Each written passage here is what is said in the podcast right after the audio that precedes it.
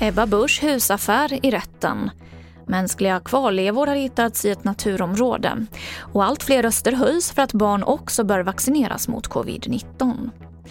TV4-nyheterna börjar med att idag avhandlas i Uppsala tingsrätt den omdiskuterade hustvisten mellan Kristdemokraternas partiledare Ebba Busch och Esbjörn Bolin.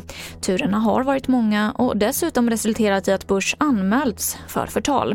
Men idag så avhandlar det om själva husköpet. Se sändningen på tv4.se klockan 12.45. Mänskliga kvarlevor har hittats i ett naturområde utanför Stockholm. Enligt polisen så var det en privatperson som gjorde fyndet i Tyresta nationalpark igår. I det som man kallar svårtillgänglig terräng. Och ytterligare tekniska undersökningar ska göras. Allt fler röster höjs för att barn också bör vaccineras mot covid-19. För att ta reda på hur effektiva vaccinen är i yngre åldrar och hur de ser ut med biverkningar så pågår nu flera studier, bland annat med Pfizer-Biontechs vaccin. Studien är pågående, vi har drygt 2000 barn då, i åldersgruppen 12 15 år rekryterade och vi, vi hoppas få svaren under våren.